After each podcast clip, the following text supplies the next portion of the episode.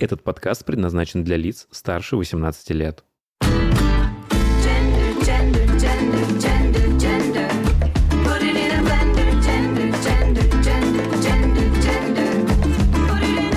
Вы слушаете «Гендер Блендер» — подкаст о новой этике и квир-культуре в России и мире. Всем здравствуйте, всем привет, вы слушаете «Гендер Блендер», это подкаст о новой этике квир-культуре в России и мире. У микрофона Илья Миров, Ники Джем в одном флаконе. Сегодня, как всегда, э, очень скучал по вам, давно уже ничего не записывали, аж прям с 31 марта, с моего дня рождения. Всем огромное спасибо, кто на нем присутствовал и был. Было просто невероятно. Вот Кирилл был, ему тоже спасибо. Но об этом как-нибудь отдельно и чуть позже. А сегодня у нас будет э, особенный подкаст, э, потому что он такой будет образовательный, как я люблю, чтобы мы в рамках подкаста что-то новое с вами узнавали, изучали. И я просто подумал о том, что в принципе, у меня в жизни не благодаря родителям, не благодаря школе, не благодаря университету, не благодаря друзьям не было какого-то такого даже около базового сексуального образования. То есть все, что я узнал о сексе и о всем с ним связанном, я узнал как-то самостоятельно в интернете, на Википедии. Соответственно, знания очень неполные, знания очень неструктуризированные и, ну, навряд ли они правильные. И э, есть э, такая вещь, которая неразрывно связана с сексом, помимо того, что все темы, связанные с, с сексом, это табу, это очень стыдно, об этом так просто ни с кем не поговоришь. И эм, к сожалению, с сексом еще связано много не особо таких приятных тем, такие как заболевания, э, передающихся половым путем. И сегодня я захотел с вами об этом поговорить, потому что я понял, что если о ВИЧ мы с вами э, хоть в какой-то более или менее удовлетворительной хотя бы степени разговариваем, мы опять же вот с Кириллом делали прекрасный подкаст э, по поводу ВИЧ, делали открытый подкаст в «Ровеснике», и, возможно, в Питере скоро сделаем, потому что, ну, запрос есть, и как-нибудь соберемся, обязательно это сделаем.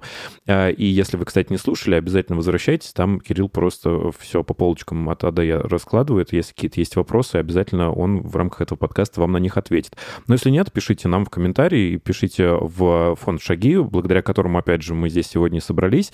А Сегодня мы говорим о заболеваниях и инфекциях помимо ВИЧ, которых тоже очень много, слишком много. Я просто нырнул как-то в эту тему и начал ее самостоятельно изучать и понял две вещи. Первое, э, путь воздержания не так уж и далек уже от меня после этого прочтения всего э, того, что я э, познал для себя. Но, надеюсь, не этот эффект вы сегодня получите, а наоборот, таки, как и с вопросом ВИЧ, основной страх — это незнание. Если вы знаете, то бояться нечего. Вот, и сегодня мне будут э, помогать разбираться в этих всех непростых вопросах. А, Во-первых, это Александр. Здравствуй, Александр. Здравствуйте. Спасибо, что вы у меня сегодня на подкасте. А, Врач-дерматовенеролог, кандидат э, медицинских наук, поэтому человек серьезный, ему э, мнению и информации можно будет смело верить. И Кирилл сегодня легендарно возвращается к нам на подкаст «Гендер Блендер», а, руководитель э, программ э, фонда «Шаги». Спасибо тебе большое, что тоже сегодня с нами. Ам, О чем начать хотел с вами поговорить. Есть таких три, наверное, да, блока названий. Это заболевания, передающиеся половым путем, инфекции, передающиеся половым путем, и венерические заболевания. Вообще, в чем разница, есть ли она, или это просто э, название одного и того же блока? Просто я еще почитал, что, типа, заболевание, вообще, в принципе, это слово уже не так сильно актуально. В причине того, что пытаются как-то... Вот инфекции, передающиеся половым путем, это такое базовый, базовое название, базовый блок. А заболевание — это когда уже осложнения и прочее пытаются, типа, перестать использовать это название. Так или все одно и то же? Нет, немножко не так. Э, Более правильный термин это инфекции, передающиеся половым путем. Заболевание это разговорный, Мгм. просто разговорная фраза. Венерические болезни это более широкое понятие. Вот, поэтому правильно говорить инфекции, передающиеся половым путем. Почему они венерические? Красивое слово, Ну, не- под- некрасивых вещей. Ну, потому что это болезни любви. А, да. ну, Венера, богиня любви. Все, все понятно. А, Еще почитал, эм, не, не буду говорить интересную, э, потому что она пугающая достаточно, эм, статистику о том, что в среднем 1 миллион человек в мире в день получает эти дары любви и ну, подвергается каким-то половым инфекциям. Эм, Также проводились эм, исследования среди подростков, ну, это, я так понимаю, наиболее активная сексуальная группа людей от 19 до 24 лет. Только 9% этих подростков вообще имеют хоть какую-то сносную информацию о ВИЧ, 60% вообще ничего об этом не знают и никогда не интересовались, а 64% занимаются самолечением, то есть подорожник прикладывают. Как вы думаете, вообще эта статистика меняется в лучшую сторону? Потому что об этом много говорят на подкастах, об этом люди пытаются распространять информацию, вот мы в том числе. Она становится лучше? Люди этим интересуются, становятся более образованным в этом поле или до сих пор нет? Ну, в целом, среди молодых людей э, информации все больше и больше, они более образованные, безусловно. Подростки – это самая уязвимая группа населения, потому что они стесняются обратиться за медицинской помощью или более опытным своим друзьям. Они стараются между собой решить эту проблему, либо почитать в интернете. Образовательные блоки сейчас делаются и в колледжах, и в университетах среди врачей д- дерматовенерологов, которые постоянно читают какие-то образовательные лекции, и инфекционисты э, тоже помогают в этом вопросе всегда. Но так как это такая тема, которая всех смущает, Мгм. чаще всего все довольно невнимательно слушают, и, к сожалению, мы сталкиваемся с такими проблемами, которые сейчас у нас есть среди распространенных таких инфекций. Ну, это, знаешь, это по принципу знать еще не значит, что правильно понимать и пользоваться этими Мгм. знаниями. А вот, Кирилл, в фонд э, люди же приходят за помощью, да, за консультацией. Как много людей приходит, вообще не понимают, что с ними происходит? Тут красненькое, тут чешется. А Что такое? Ну, то есть вот до такой прям степени есть люди или... Много. Очень-очень много. Но это вот вопрос, наверное, больше ко мне, потому что А. в, в основном, да, у меня что-то красненькое, что-то чешется. И не знаю, откуда это. А есть ли люди, которые понимают, что с ними происходит, и такие вот, у меня, наверное, вот это. Потому что, ну, типа, более осознанные есть э, люди, которые понимают, что вот так получилось, и э, ну, не бегут к вам, потому что больше некому, а ну, целенаправленно идут, потому что понимают, что им уже нужно лечение, консультации и прочее. такое. Более спокойно, на- наверное, Ну, они относящиеся по- к этому. Они прочитали в интернете, приблизительно поняли, что с ними. и Посмотрели об- фотографии, да, и сравнили. обращаются к соответствующему специалисту. А Еще самое, наверное, для меня было неприятное, что я вычитал о том, что э, 15% населения вообще всего мира э, имеют в себе постоянно какую-то переносимую инфекцию, заболевание, и основная неприятная часть э, да, всего этого блока инфекций того, что они могут вообще быть, протекать бессимптомно. А вопрос в связи с этим, как вообще... А, еще такая интересная вещь о том, что невозможно пойти и сдать анализ на это. Ну, то есть ты приходишь, даешь анализ, а это может быть просто анализ твоей микрофлоры, э, которая в тебе уже есть. В общем, вопрос в чем? Когда стоит идти проверяться на это? Как часто стоит на это проверяться и на что вообще проверяться? То есть вот я сижу, у меня вроде бы все в порядке. В какой момент я, допустим, я понимаю, да, что на ВИЧ я проверяюсь раз в полгода, и Кирилл говорит, что хватит, что нормально, достаточно. А как на все остальные проверяться? Как часто нужно? И э, что нужно сдавать? Какие анализы? Сексуально активные молодые люди должны сдавать точно так же на все инфекции, передаваемые половым путем, раз в полгода. Мгм. Чаще нету смысла. Ну и, соответственно, обращаться, если возникли какие-то симптомы, которые вас наводят на мысль о том, что, возможно, вы чем-то инфицировались. Э, В кратность, э, ну, какие анализы сдаются, это ПЦР прежде всего, это полимеразная цепная реакция, это обнаружение ДНК или РНК возбудителя. Дальше э, такие инфекции, как сифилис, они определяются с помощью анализа крови. Все остальные инфекции – это мазок из уретры, М. либо из зева, либо из ануса. Зев — это рот, да? Да. Ну, вот точнее просто. А, Немножко еще на канале пытаемся бороться с гендерными э, стереотипами, предрассудками. А, Везде, где читал, а, чаще всего, знаешь, изучают женские половые органы, каким-то образом все время ну, в общем, больше внимания, такое впечатление, что относят к организму девушки, когда говорят об инфекциях, передающихся половым путем. И м, складывается такое впечатление, что а, девушки с женской анатомией, да, персоны э, больше подвержены получению этих инфекций. Так ли это или это одинаково по всем? Абсолютно одинаково, просто у женщин чаще бессимптомные формы ввиду анатомии, Мгм. Вот, поэтому они могут и не предъявлять никаких жалоб. А так э, уровень заболеваемости одинаковый как и среди мужчин, так и среди женщин. У нас просто проблема сегодня существует в том, что э, когда э, молодые люди обращаются за помощью к дерматовенерологу, они могут не предъявлять никаких жалоб, но ввиду сексуального разнообразия, и они не говорят ни о своей ориентации, ни о своих сексуальных предпочтениях, и э, анализ может пол- быть получен ложно-отрицательным. Мгм. Хотя, в принципе, все эти инфекции могут быть обнаружены и во рту, и в области прямой кишки. Поэтому, соответственно, э, если человек обращается к специалисту, он должен правдиво и честно говорить о том, какие сексуальные предпочтения у него, чтобы врач мог правильно и грамотно назначить анализ в последующем для того, чтобы определить, э, есть ли инфекция или нет.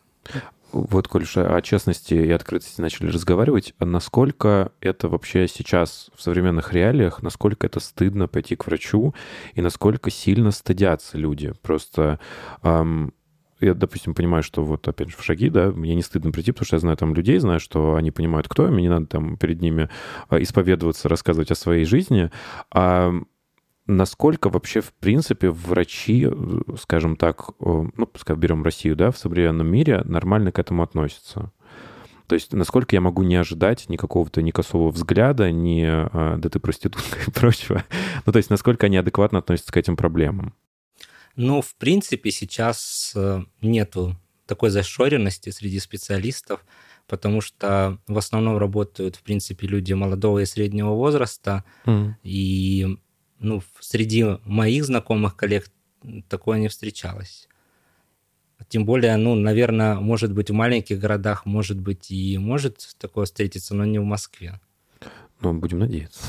Бывает, конечно, стигмы есть, и дискриминация бывает, но в основном это в небольших городах и там, где в основном обучали специалистов, те же специалисты, кто ни хрена, извиняюсь, не Мгм. понимал в этом, объективно говоря, не, объек- ну, не понимал с точки зрения там отношения без стигматизируемого.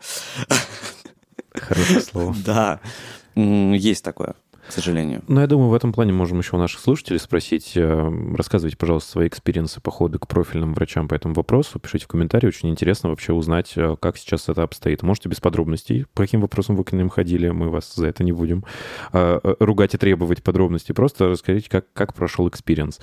Еще я когда изучал вопрос, для себя открыл новую интересную главу, так скажем.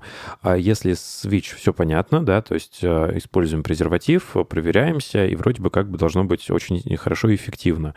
А с инфекциями, передающимися половым путем, э, я выяснил, что опасно может быть все. То есть даже предварительные ласки руками, петинг там, а, а, потому что везде микрофлора под ногтями и прочее. Узнал о том, что у девушек, э, которые практикуют секс с девушками, даже специально для этого есть а, латексные а, такие салфеточки того, чтобы все максимально было чисто. В с этим, наверное, вопрос очень такой будет объемный, но все-таки хочется разобраться.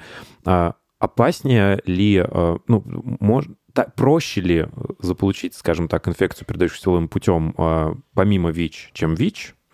А, потому что, я так понимаю, не только можно, да, половым путем ее э, получить.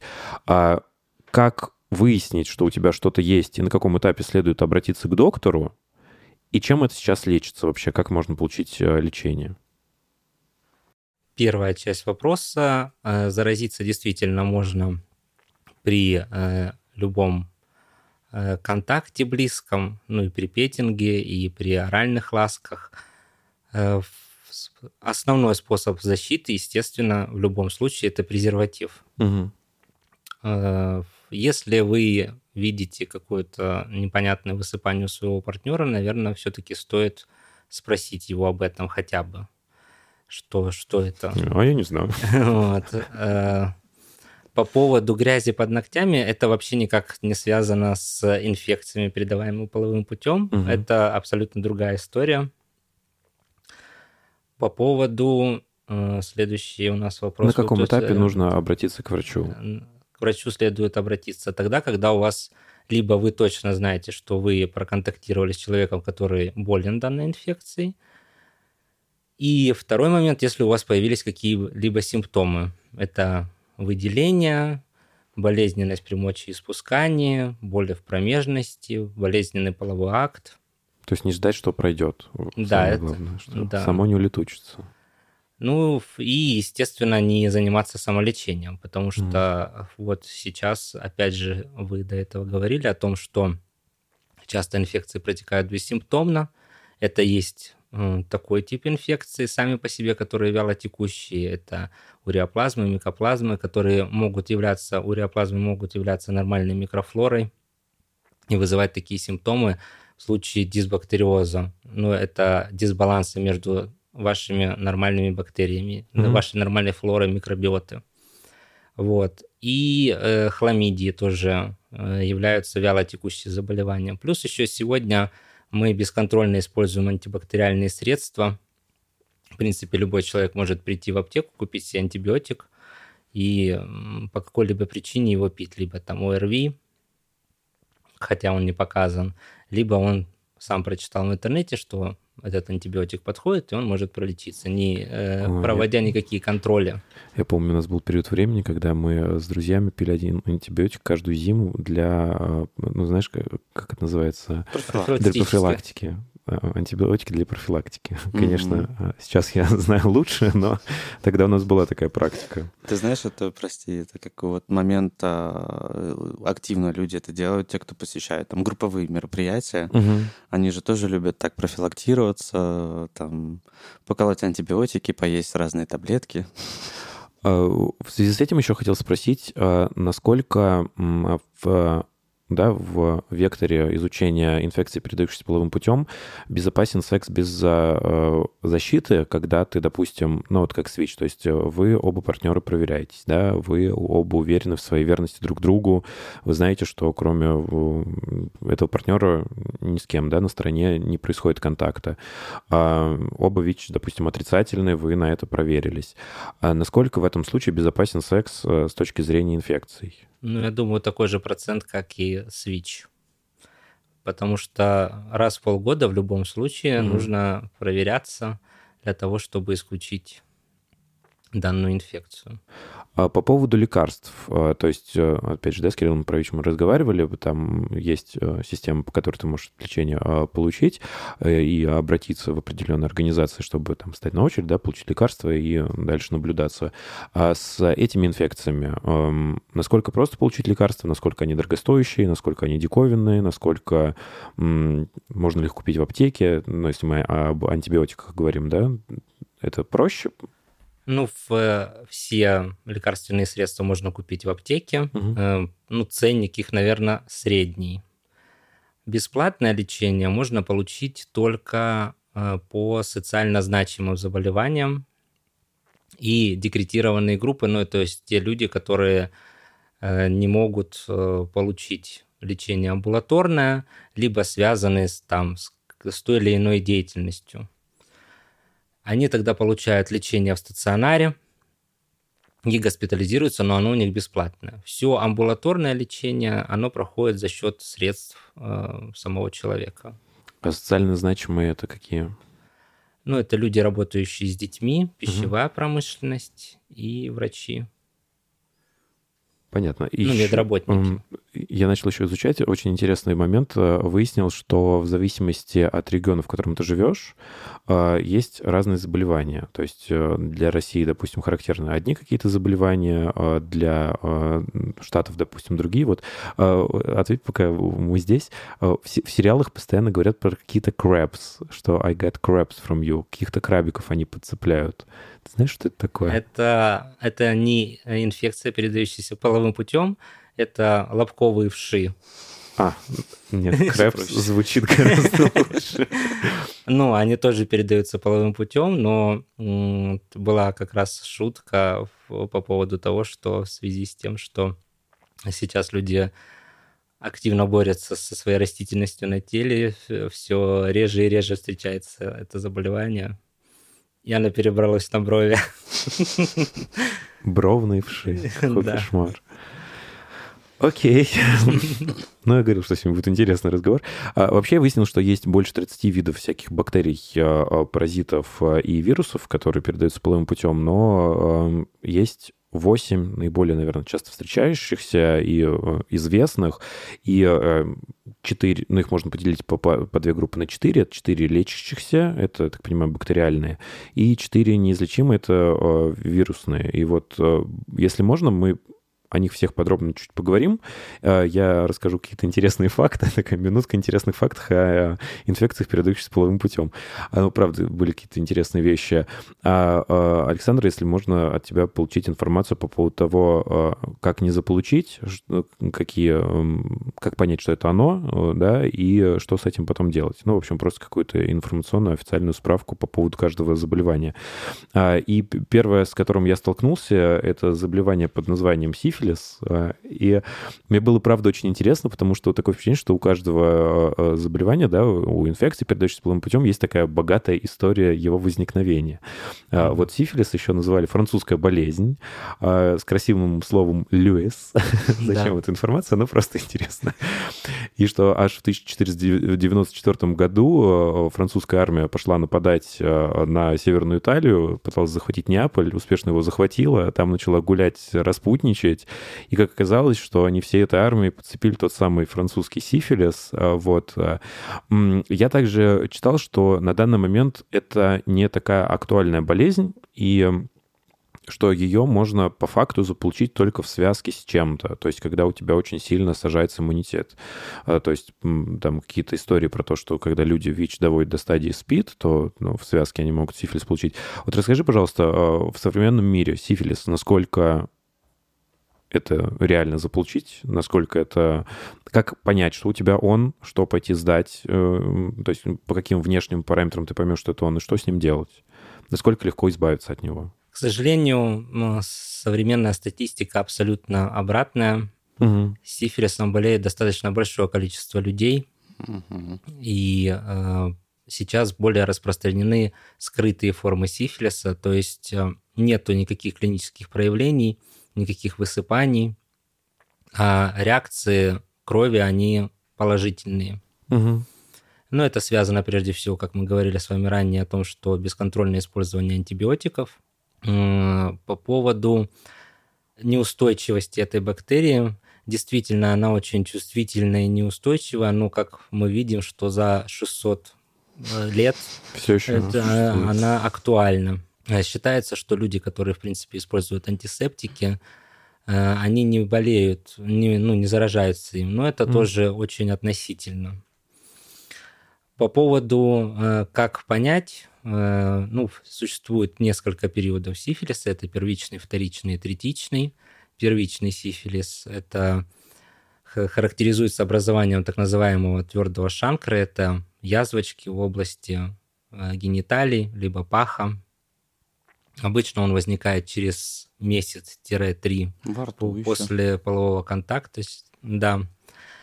Э, Также он может возникнуть в области миндалин и в области ануса могут возникнуть так называемые плоские кандиломы, но это уже проявление больше вторичного сифилиса. Вторичный сифилис – это, э, как говорят специалисты моего профиля, э, обезьяна всех дерматологических болезней, потому что они могут быть и в форме пятен, сифилитическая разъела, и в форме пустул, это образование гнойничков, и в форме пузырьков. Есть так называемое образование белых пятен в области шеи, такое с красивым названием ожерелье Венеры. Ой, да, я Э, слышал это название. Вот.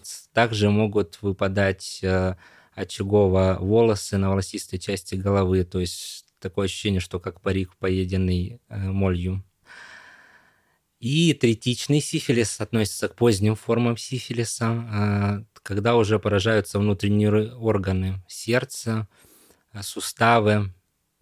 В- Поздние формы сифилиса характеризуются также поражением нервной системы. И особенностью данной инфекции является в том, что если человек инфицировался, в 95% случаев даже при проведенном лечении реакции крови остаются Мгм. положительные. И поэтому э, лучше данное заболевание лечить официально в кожевен-диспансере для того, чтобы потом избежать каких-либо проблем в последующем. Потому что каждый раз, когда человек будет в последующем обращаться Мгм. за медицинской помощью, ну, например, именно стационар ложится, и будет выявляться эта положительная реакция, его каждый раз будет дергать по поводу того, что чем он лечился, А, как я он понял, лечился. о чем ты говоришь, о том, что типа ты его вылечил, но маркер в крови все равно остался, что он Да. когда-то у тебя был, и Да. будет давать положительный результат, как будто до сих пор болен им. Да. Ты, ты не представляешь, сколько сифилиса сейчас вокруг. В данный момент. Нет, не в данный момент. А еще было интересно почитать о том, что, во-первых, когда он появился 600 лет назад, его ртутью лечили, ну, Да, а что только втирали. ртутью не лечили. Еще очень интересный момент был о том, что это получилось ты воспри... воспринимался болезнь как болезнь распутства, ну, как сейчас э, стигма у ВИЧ, допустим, да, э, то одно из лечений было тоже переспать с девственницей. Я вот, мне интересно, вот когда они понимали, что это не работает, что, что, что они принимали дальше. Как сейчас это лечится? Э, Чем и насколько это... Я понял, да, что все равно останется у тебя этот след, но есть такая возможность, да, что ты все равно будешь этот маркер с собой носить. Насколько просто от этого избавиться? В принципе, назначение а, э, антибактериальных средств производится либо э, ну, в зависимости от формы заболевания на той или иной срок, э, в зависимости от того, человек получает амбулаторное лечение или э, стационарное, соответствующий, ну, соответствующий препарат выбирают специалисты. Срок может быть до 28 дней лечения. Мгм. Ну, серьезно. И потом в течение трех лет э, пациент э, находится на диспансерном учете. Еще, кстати, вот, э, не знаю, читали вы или нет, сифилис, название, оно тоже есть замечательная легенда. Был молодой человек, который вел распутный образ жизни, и Венера на него разозлилась мгм. и наградила его данным заболеванием. Оттуда и пошло это название. Прекрасная легенда. Да. Кстати, э, даже в Европе сейчас очень активно обсуждают европейский CDC и ВОЗ о том, что происходит сейчас очень активно вспышка в том числе сифилиса. А, И, например, там среди МСМ-сообщества это в том числе связывают с бесконтрольной концепцией ПрЕП, ну, Мгм. доконтактной профилактики. Народ повально перестал использовать презервативы. Мгм. Ну, как бы, а у нас известно, что сифилис тоже все-таки такая история, что не сразу заметят, быстро распространяют, и, в общем, кто знает, чем это обернется. То есть к ВИЧ как-то еще привыкли, научились с ним жить, и хоть как-то, хоть чуть-чуть С чем тоже контролировать. есть сложности с тем, что, например, сейчас вот активно делается исследование, даже в Москве вот м, проходят э, первичные ВИЧ-инфекции, например, очень много среди э, новых случаев устойчивого вируса, то есть уже каким-то из препаратов. Мутируют. Мгм. Прекрасно. 2022 год как год прекрасных новостей. А, Но вот я э, хоть какую-то положительную вещь прочитал по поводу сифилиса, не знаю, насколько это правда или нет, о том, что он а, не так сильно мутирует и не так много штаммов он дает, и, э, м, ну, в общем, он какую-то резистенцию не вырабатывает к антибиотикам, и то есть э, одними и теми же антибиотиками много лет его уже лечат. Э, Так, да, получается? Да, начиная вот э, как, какие стандарты существовали после революции, в принципе, те же стандарты существуют на сегодняшний день, и эти стандарты во всем мире. То есть мы тут не отстаем от Запада, скажем так, в этом вопросе. Но в отличие вот от него, что меня испугал даже, потому что мутирование э, всяких заболеваний это так, так себе, особенно после коронавируса, у всех э, травма и его мутации и штаммов, что вот в отличие от него гонорея или трипер очень сильно мутирует э, и вырабатывает в себе как раз-таки э, стойкость к антибиотикам. Это да- тоже такое довольно-таки древнее, одно из самых древних э, э, инфекций и заболеваний. И вот тоже интересно, минутка интересных фактов. Э, В Средневековье э, это заболевание лечилось э, привязыванием к мошонке металлических шариков. Боже, слава богу, что мы хотя бы живем в настоящих реалиях, э, тоже сложных, но каких-то уже более адекватных, хотел сказать, потом подумал, ну, а с ним что, с гонореей трипером, а насколько он опаснее, э, ну, эта инфекция, насколько опаснее, потому что я знаю тоже, что вот не так давно, в 2018 году в Великобритании, допустим, была огромная вспышка нового штамма, который э, полностью не воспринимал никакие существующие антибиотики. Да, сейчас гонорея, в принципе, также распространена, как и раньше, и особенностью ее является тоже, что она протекает вялотекуще. Никто не обращает внимания на поражение глотки, что, ну, опять же, о чем я говорил раньше, что э, люди не говорят о том, что какие у них есть жалобы, а обращаются просто профилактически. У них не обнаруживают ничего в уретре, а зато у них есть во рту данное заболевание. Мгм. Лечение также с помощью ну, антибиотиков. Э, Иногда приходится сочетать их, когда вот устойчивые формы. Особенностью гонореи является то, что, о чем вы говорили раньше, что это микс-инфекция за счет того, что э, гонококи, они крупные, и они очень часто сочетаются с хламидиями. Вот, и поэтому даже на первоначальном этапе хламидии могут э, быть не обнаружены. Мгм.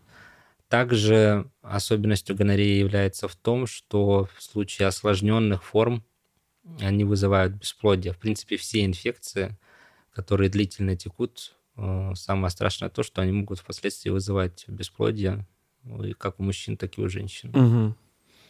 А, Следующая инфекция, а, я уже с вами поговорил про свою любимую песню у Лидии Хламидии, что скажут родители. А, Что было интересно почитать про эту инфекцию, о том, что при том, что это как бы а, бактерия, она ведет себя как вирус, как я прочитал, что она залезает в клетки, там питается, да, их поражает. э, И а, в чем ее особенность, что при неблагоприятных условиях, то есть если, допустим, она понимает, что эм, иммунитет у человека сильный, либо начинают производить какие- какие-то манипуля- манипуляции, и там, да, антибиотики начинает человек принимать. А, Бактерия это понимает и засыпает внутри клетки, ее невозможно обнаружить. А, И то есть она может не проснуться вообще, и ты становишься просто автоматически переносчиком. А, Либо же она просто вылезет в какое-то, м, там, через некоторое время, когда ты прям не ожидаешь. Что с ней? Э, А еще что ее подхватить очень просто, что ну, можно просто за счет эм, э, средств гигиены, если ты пользуешься чужими средствами гигиены, можно это заполучить, э, посидеть на том же месте голым, если кто-то там уже сидел. Это миф или это действительно так просто можно заполучить? Это миф. Слава богу. Ни в бассейне, ни от общественного туалета вы не заразитесь ими. Мгм. Слава богу.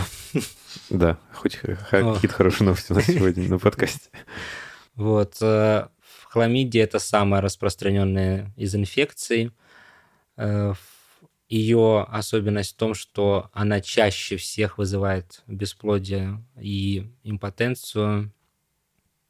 Э, Лечение длительное, ну, довольно-таки длительное, около трех недель таких пациентов. Также, когда, как вы сказали, когда они переходят вот в эту спящую форму, э, потом, возможно, поражение суставов.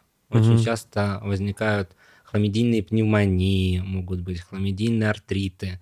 И от нее очень сложно, в принципе, из- избавиться, если она перешла вот в эту вялотекущую форму. То есть проще всего вылечить острый процесс. Мгм. Но так как э, бывает, что люди стесняются, либо занимаются самолечением, соответственно, потом они э, очень долго лечатся и соответствующие последствия. Ну, Особенно если говорить, например, про анальную инфекцию, в этом случае это Мгм. ее не чувствует человек. Э, Еще тоже момент, что э, если чаще всего гонорея, трихомонады, они проявляются яркой картиной с э, Яркой картины. Ну, я понял. Ну, то есть очевидно, да, что да, что-то то происходит. хламидии, они, ну, грубо говоря, что там вы поели чего-то острого или там э, долго не мочились, и вам показалось, что ну, там что-то как-то слегка жжет, и даже не обратили на это внимание. Мгм. Вот. И поэтому на них часто не обращаются по поводу них за медицинской помощью. А, Немножко о вирусных э, заболеваниях хотел поговорить. А, Первый, которым я читал, это вирус папиллом человека. Тоже очень интересная вещь. А, Вот я так понимаю, эта штука мутирует э, как просто дай боже, там уже просто миллион каких-то штаммов всяких самых разнообразных.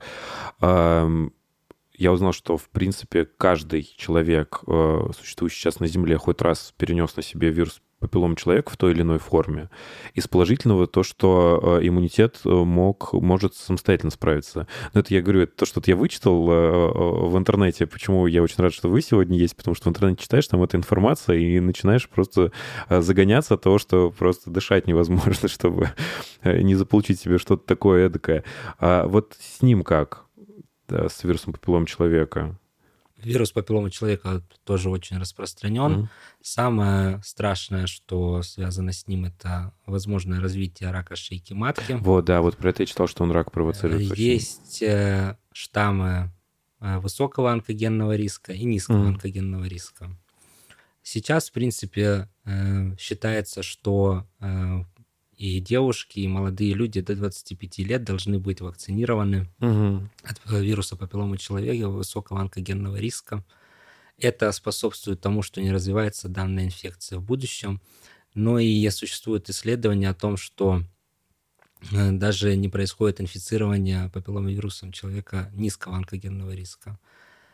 Э, Существует исследование, что даже люди более взрослые, которые не инфицированы штаммами высокого онкогенного риска, тоже могут, в принципе, вакцинироваться. Я так понимаю, центральной вакцинации на это нет. Э, У нас э, среди подростков в России можно вакцинироваться бесплатно. А Они если я захочу? только платно. Мгм. Мгм. У нас есть даже целый кандидат наук, кто кандидатскую на ВПЧ писал. Если надо. Инфекционист. Едем после подкаста. Вакцинироваться от всего просто. И, наверное, предпоследний еще вирус. Вирус, как он называется, очень интересный вирус простого герпеса второго типа. Все так просто. А Вот с этой штукой самое, так понял, неприятное, что его до конца никогда невозможно вылечить. Что если ты хоть раз э, получил эту инфекцию, да, ви- вирус, то даже когда ты ее вылечишь, она постоянно будет с тобой в каком-то спящем режиме. Ничего страшного в этом нет. 95% людей инфицированы вирусами герпеса. Мгм. Их достаточно большое количество. Это вирус герпеса первого типа, который поражает... Ну, сейчас все это смешалось. э, То есть раньше считалось, что вирус э, герпеса первого типа поражает только красную кайму губ. Э, Герпес вирус второго типа поражает половые органы. Сейчас это все смешалось. Мгм. Вот. Прежде всего нужно поддерживать иммунитет на достаточно хорошем уровне, то есть, э, ну, там, скажем, грубо закаливание, занимается спортом, полноценное питание. Но в случае инфицирования данной инфекции главное пройти э, полноценный курс лечения. И в большинстве случаев она не рецидивирует. Вот. И последняя группа еще э, такая большая, это гепатиты. Э, Я так понимаю, нас интересуют только э, которые С и Б, да, которые передаются половым путем. Там их вообще пять штук. И единственное, что я знаю о гепатитах, это то, что вот из названия следует, что они каким-то образом на печень влияют. Ну, там гепа, печень, тит. Ну, воспаление печени. Да, да, да, вот что-то такое. А почему их так много, почему они такие разные, и в чем разница? Ну, в данной группой заболеваний занимаются вообще инфекционисты, Мгм. а не дерматовенерологи. Приведу к тебе такого. В следующий раз. Отдельный подкаст на гепатиты. Вот. э, Ими можно способы заражения такие же, как и при ВИЧ, но степень заразности э, намного выше. К счастью, на сегодняшний день э, появились способы лечения вирусного гепатита С. Э, э, Вирусный гепатит Б э, мы все провакцинированы, это входит в календарь обязательных прививок. Ну, часть есть людей у нас, к сожалению, кто антипрививочник. Вот, от этого никуда не денешься, но благодаря вакцинации от гепатита Б уровень заболеваемости им тоже снизился. Мгм. Ну, ревакцинироваться надо. да, нужно обязательно раз в пять лет, если я не ошибаюсь, но я 10, точно не могу сказать. Слушай, если я не ошибаюсь, по-моему, в 10. там я спорить не буду, не помню. Я правда. тоже не помню. Надо, кстати, узнать. Вот. Э, Ну, а от гепатита С сейчас появилась, слава богу, терапия. Вообще весь смысл того, что сегодняшний подкаст мы задумали, а, мне очень хочется, чтобы люди не боялись, чтобы, во-первых, они осознанно вступали а, в любые половые отношения, э, то есть они понимали, что они делают, они понимают, с кем они это делают, чтобы все знали свой статус, состояние своего здоровья, знали статус состояния здоровья своего партнера, чтобы обязательно они предохранялись, защищались, чтобы это не было настроение студенческая вписка, э, не без этого, даже если такое случается, чтобы люди знали, что потом с этим делать, и чтобы они перестали бояться э, за помощью обращаться к специалистам. В общем, именно поэтому э, сегодня я вас пригласил к себе об этом поговорить, чтобы хоть какой-то информационный э, блок у, людей был. Вот. А, Я очень надеюсь, что вы, как я, не впали в панику, изучая это, что это, если получилось так, что это временно, э, что знание — это сила. Ничего страшного, это все равно находится вокруг нас, вне зависимости от того, что мы знаем об этом или нет, но хотя бы зная это, мы знаем, что с этим потом будет делать. А, У меня сегодня в гостях на подкасте был Александр, это врач-дерматовенеролог и кандидат медицинских наук, а Кирилл Барский, это руководитель программы фонда «Шаги». А, Огромное вам спасибо, что сегодня поговорили со мной на эту тему. А, Напомню всем слушателям, что в комментарии ждем от вас небольшое задание. Это ваш опыт посещения, как правильно назвать их, этих профильных э, врачей? Э, Кому можно? Кожно-венерологический диспансер. Вот. А э, я бы еще предложил и про проктологов вспомнить, и урологов. В общем, ко всем врачам, к которым вы ходили, для того, чтобы э, мы переставали бояться а, отправляться к этим врачам, как в ТикТоке есть вот э, видео, когда к, ходят девочки к гинекологам, и все там происходит не очень хорошо. Очень надеюсь, что это в прошлом.